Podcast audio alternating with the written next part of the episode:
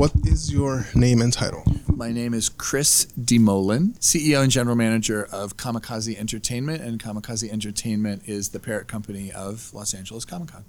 How'd you get involved with the con? I was in the trade show business for a long time, and one of the trade shows I ran was called Licensing Expo, which is basically the the show where all the studios and the toy companies and the promotional companies get together and look at the upcoming slate of entertainment and decide who's going to do what. And I thought it would be a fun idea. So that's a business to business convention. I thought it would be a fun idea to get involved in a comic convention because that's kind of the business to consumer convention that once those deals get done and the toys get made and the clothes get made and all the rest of it, they go downstream, people buy them. And that's kind of a lot what, of what happens here. So, how long have you been working the LA Comic Con? Uh, I first got involved in 2012. My former company acquired half the show, and we owned half the show between 2012 and 2016. We sold our company, and the new owner didn't want to own consumer shows, so we sold the half back to the founders. And the year after that, they left, and the I'd gotten to know the the investors and the people that owned the show, and they called me and said, "Would you like to come back and run the show?" So I've been back in this my current role since 2018. So, as stepping outside of like your profession and stuff like that, were you a con goer as a, a, as a younger person? I was I was totally a nerd. I was a I was a comic collector. I had a I actually had every single Avengers comic from number one, every annual, every giant size through. Uh, the early 80s when I went to college, and then a tragedy struck, which is I couldn't afford to pay my tuition. I had to sell my entire collection, and and it, it, Another. it paid it paid for a semester of college, so I guess that was a good thing. But also, huge Lord of the Rings nerd. I read the books over and over and over again. My daughter was here; she'd make fun of me and tell you that I started a Lord of the Rings club when I was in junior high school. Um, uh, and also Star Wars. I was one of those kids who rode my bike in the rain the day Star Wars opened, and you know went to see it on Friday night in 1977. So Marvel, Star, you know, Star Wars, and and also Star Trek and syndication. You know, for latchkey kids that that raised themselves. Um, you know, came home every day, made myself a snack, and watched uh, reruns of Star Trek. So, what kind of a nerd would you call yourself? Like an overall general nerd? Do you have like a specific kind of nerd? I think those are my those are my stripes of fandom, the, the the things that really resonate with me. You know, whether it's Marvel or it's Star Wars or Lord of the Rings. I, I mean, I'm personally thrilled that we have all four Hobbits here. I'm a huge Peter Jackson fan. I love the movies. Uh, I worked in the movie business for a while, and I worked on for the company that made the Chronicles of Narnia movies.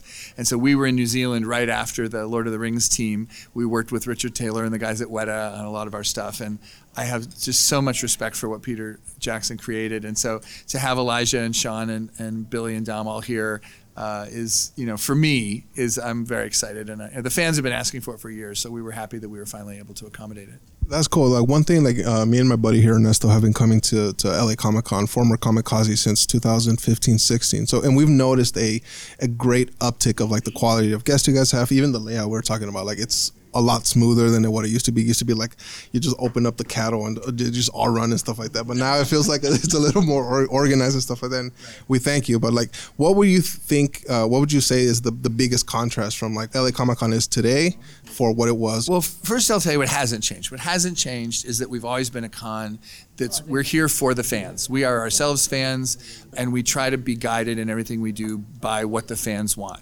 I think the difference from 2018 to now is, you know, I had the benefit of having a professional background in trade shows and all sorts of different trade shows, and so what we were able to do is, as we grew, was reach out um, find a way to get to, as you say every year sort of up the up the ante on the guests that came up the ante on the exhibitors get more exhibitors get different exhibitors. And i'm a fiend for the layout. I mean i really think when the fan walks in the front door whether it's the signage it's the layouts it's the aisles they have to be able to see where everything is and know where everything is and sort of intuitively be able to to navigate. And and I will say that I was the one who put the main stage in the middle of the show floor because I, I hate cons where they to see the best content you have to stop what you're doing leave and go wait in line somewhere for three or four hours and hope you get in to see it. I think that's so unfair to the fans.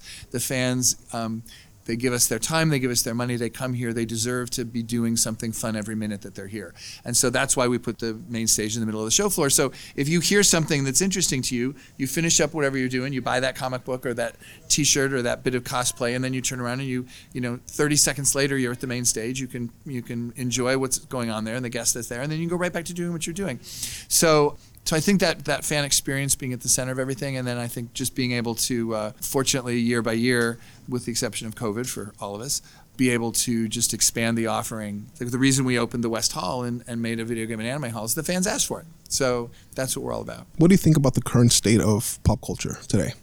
Well, look, I think the state of pop culture is always evolving. What's interesting to me, having lived in Los Angeles for a long time, LA is the it's sort of the mashup center of so much of it the film industry, the television industry, the music industry, the gaming industry, the streaming industry. So I think things are constantly changing, and I think you know you see more and more collabs between those things, and that's one of the things that we think is fun. It's like we always try to make sure that the show, what we build here at the show, is very reflective of Los Angeles. That's we've got why we have the LAFC football team coming tomorrow to do a skills clinic because you know what, some of the, those players are nerds and they can't wait to walk around and buy some stuff. That's why last night with the party that we did on the main stage was hosted by KROQ because they're sort of an icon of LA music. So I think that's it's that mashup of LA that, that we think is what makes us unique. Let's talk about the fandom a little bit. Like in the past few years, we've seen like this rise of toxic fandom.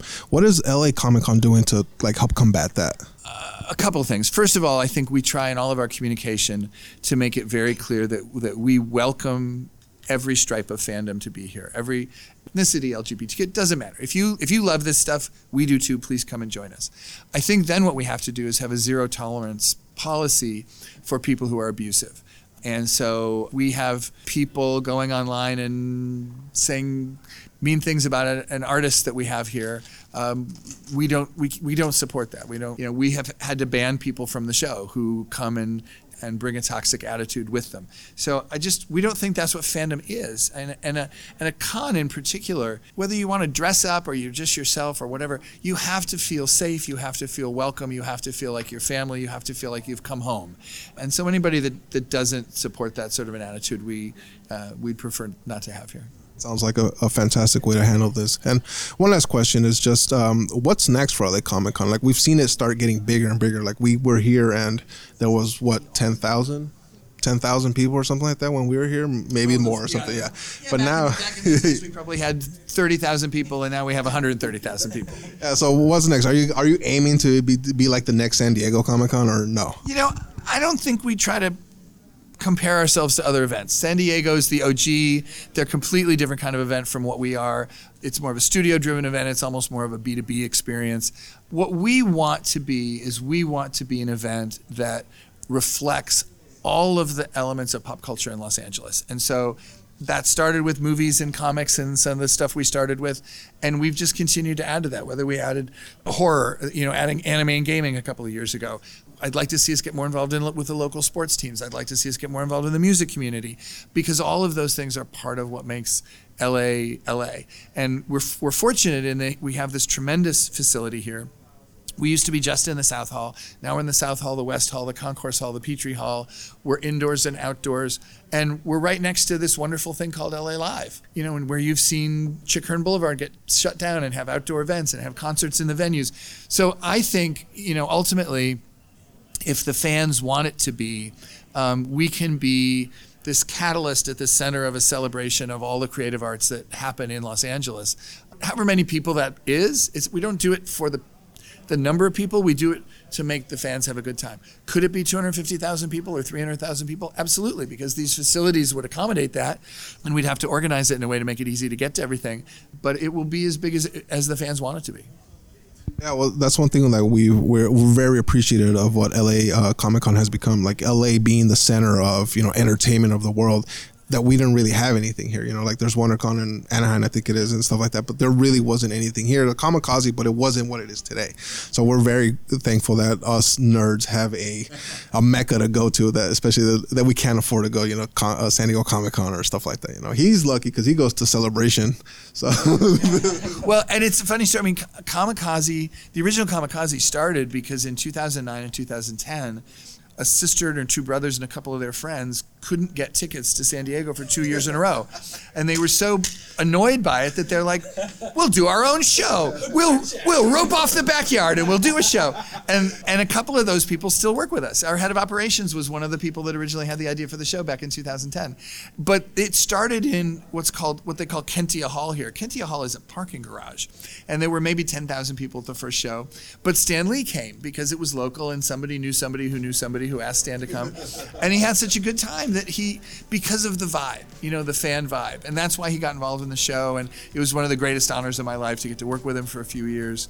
So I think that seed of being a fan who wants access to the coolest stuff that's out there and being able to create that, that's still kind of in our DNA. That's still kind of what we are. All right, well, thank you very much for the conversation. It was very fun, entertaining. Thank you.